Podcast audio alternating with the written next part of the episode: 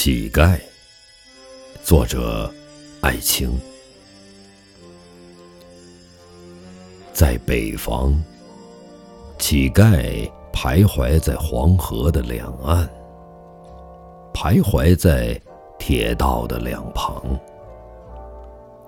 在北方，乞丐用最使人厌烦的声音呐喊着痛苦，说他们。来自灾区，来自战地。饥饿是可怕的，它使年老的失去仁慈，年幼的学会憎恨。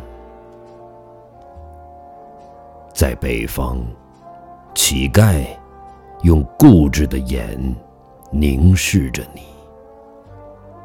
看你在吃任何食物，和你用指甲剔牙齿的样子。